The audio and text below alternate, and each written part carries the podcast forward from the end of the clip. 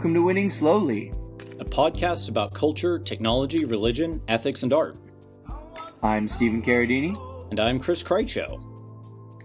Today we're going to talk about the ACA as the uh, period which you can enroll is now closed.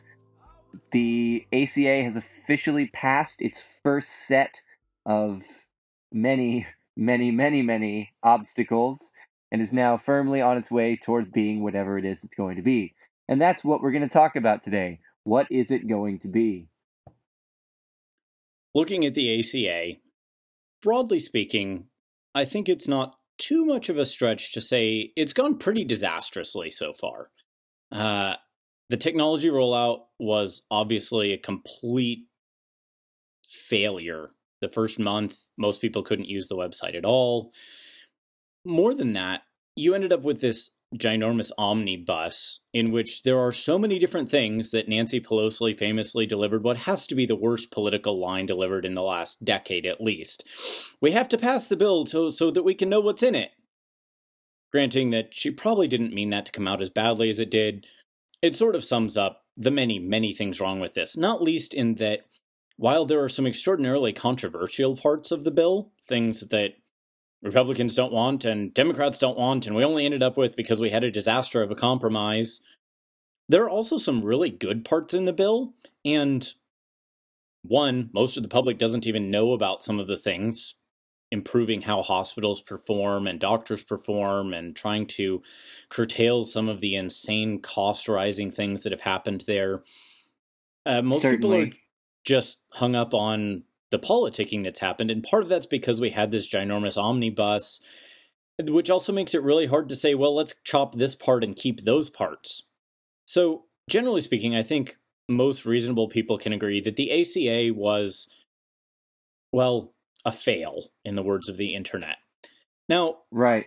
As the- winning slowly, we could ramble about that all day but we're much more interested in saying okay how do we how do we fix these things and try to do better at them going forward? Because that's much more interesting than just ranting angrily about the state of politics in the United States. Yeah. And i think that the first place that we need to start with this is the technology angle. So the rollout of the technology was about as bad as a technology rollout can be.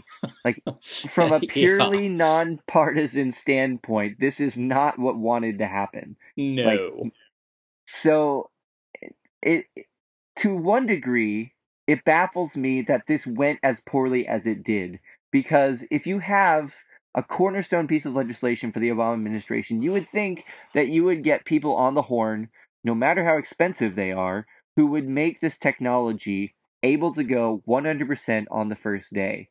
Because that's going to be part of what makes the perception of this bill.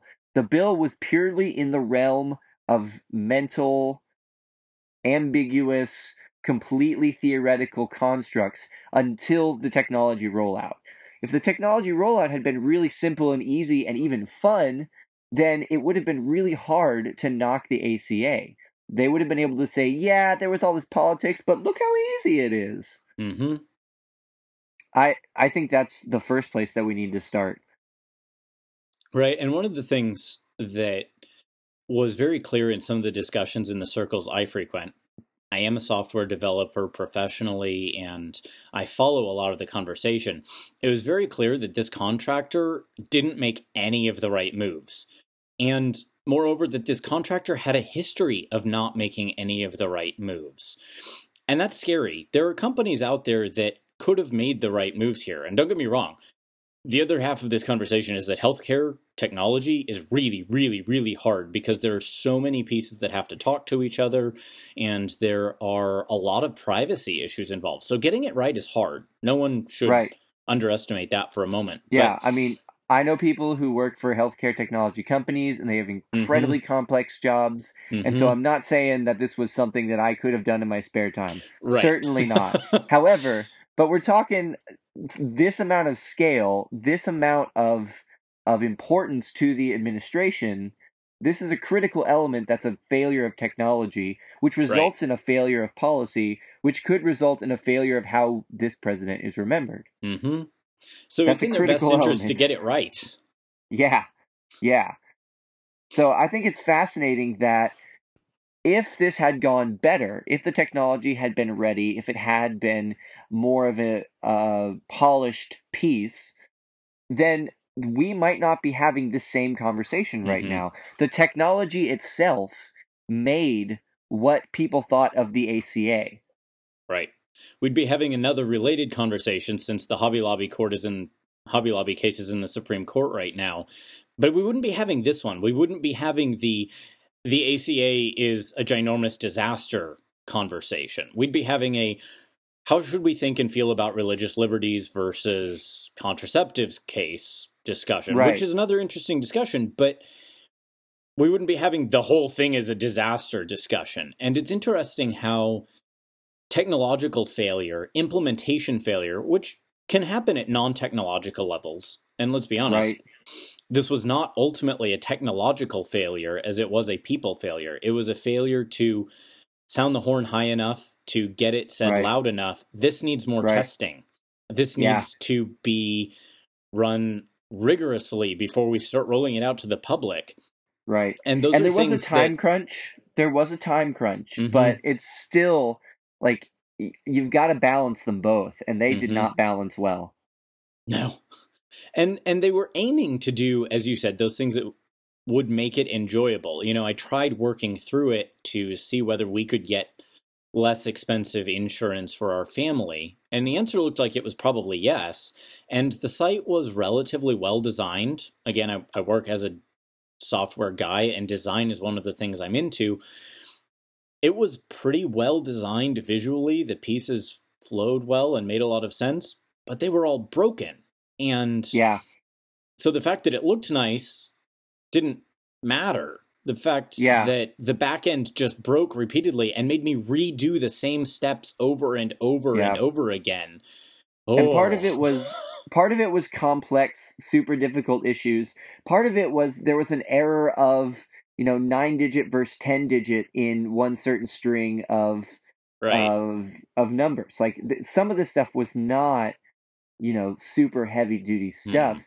And so, you know, we can go on and on about this all day, but the point that was really interesting to me was that the the technology itself Mhm. helped make what the ACA is in the minds of people. Mhm. And that's a really fascinating thing that I mean, obviously this has been going on for hundreds of years as long as we've had, you know, telephones and telegraphs shaping the way that uh, you know, Dewey defeats Truman and things like this. But uh, but it's it's still something we have to consider as we you know implement large pieces of technology or policy or whatever is that the effects of that technology on how people see that technology will influence the larger picture Mhm. which i think we can touch on a little bit now about that bigger picture and Right. and what that technology is is pushing towards anyway Right. And that to to come back with that a little further, it's just a reminder that implementation matters. You can have the best ideas in the world, but the way you execute or fail to execute on those ideas is sometimes as or more important than the ideas themselves. We live in Yeah. a culture that tends to emphasize ideation and creation, and those are good, valuable things, but execution matters. And a failure to Yeah. execute matters. And that's what we've seen here. A failure to execute indelibly imprinted the public's understanding of, quote, Obamacare or the ACA, depending on whether you're a grumpy Republican or a grumpy liberal. yeah It- either way, it's been indelibly stamped with this mark of failure, and it wasn't because of the policy that it was stamped that way. It was because of an execution Right. matter. Right. Yeah, I mean this this could have been a great policy and if this implementation had still been rolled out for it, it still would have been, you know, considered a disaster. Yeah. And that's that's critical to the way that we understand our society. I think that's something that as we go forward, and I know we were going to talk a little bit about the legislation of it, but I don't think we're going to get to that today. I think we're going to talk about this a little more is that as we go forward as a society, I think it's fascinating that the technology, which may have been considered as this, you know, this layer on top of whatever it was, Mhm. um, this this obstruction, this middle point, this gatekeeper, is now becoming increasingly opaque. In that now we see the policy as the technology. Right. So there's there's not really a barrier to where people on the ground are saying because I couldn't get through on the phone lines to get Obamacare, that means that the technology is bad, but Obamacare is still great. People mm-hmm. were literally saying Obamacare was bad because the phone lines didn't work. Right. That's one important. Of one of the things that's important there is the recognition that there is, in some sense, no such thing as policy in the abstract. There is only ever policy in the implementation. Now, that's an overstatement, of course. There is abstract right. policy, and yeah, abstract policy matters in some ways, but it's how that policy is implemented on the ground. And at the policy level, we see this playing out in that over and over again, President Obama has for good or ill, been forced by the exigencies of the situation to say, well, we're not going to enforce that part yet. So you have a law that's been, you know, passed and in theory is in force, but the realities on the ground have led him to say, well, we're not going to do that part yet. And so you have a policy that is legally binding that we're not acting on because yeah. we we feel that we can't. Well, there you have a policy that's different than in in letter than what's actually happening. Implementation yeah. is driving what is actually the policy at this point. Yeah, it both exists and does not exist. Mm-hmm.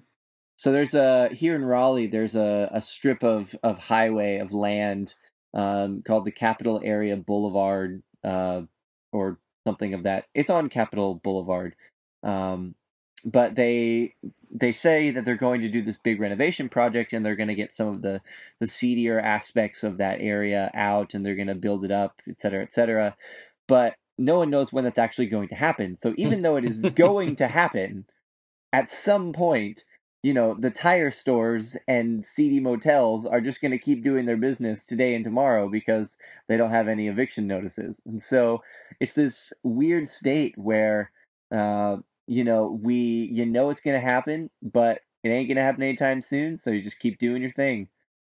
It's it's it's very, very weird. And I think that's similarly to, you know, these policies and implementations like we're talking about, is that those things will most likely happen at some. And mm-hmm. so they mm-hmm. kind of they kind of affect what's happening today, but mm-hmm. they don't really affect it.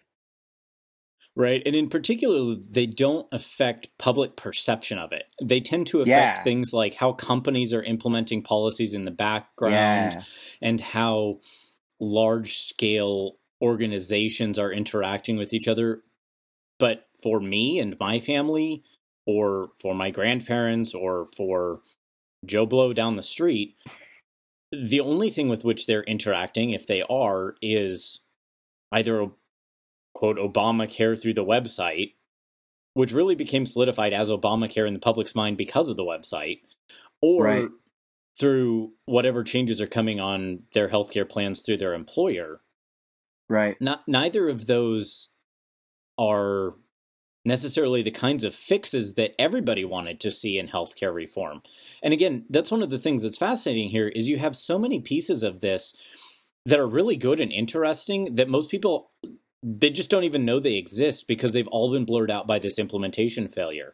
The number well, and a, of and and a lot of them would have been background subtext changes that the consumer never would have seen anyway, which mm-hmm. is what honestly about 60% of bills that go through Congress do all the time anyway.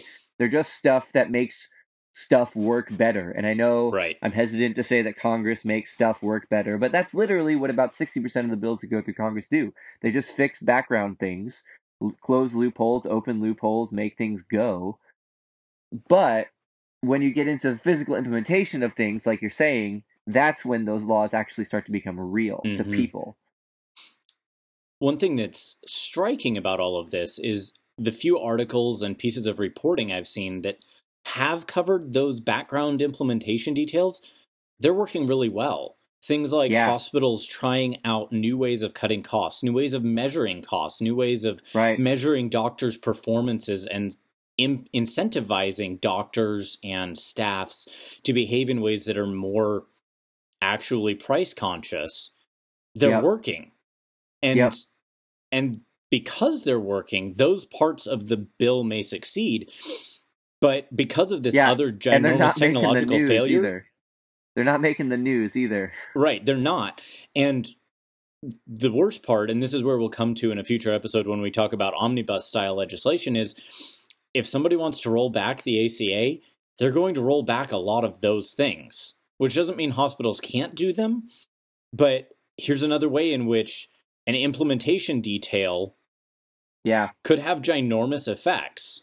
Yeah effects well, that would be totally unexpected just on well, the face some, of it. Some of them would be expected. If you put a bunch of good things and bad things together you don't want to roll back the good things. Right. You just don't roll anything back.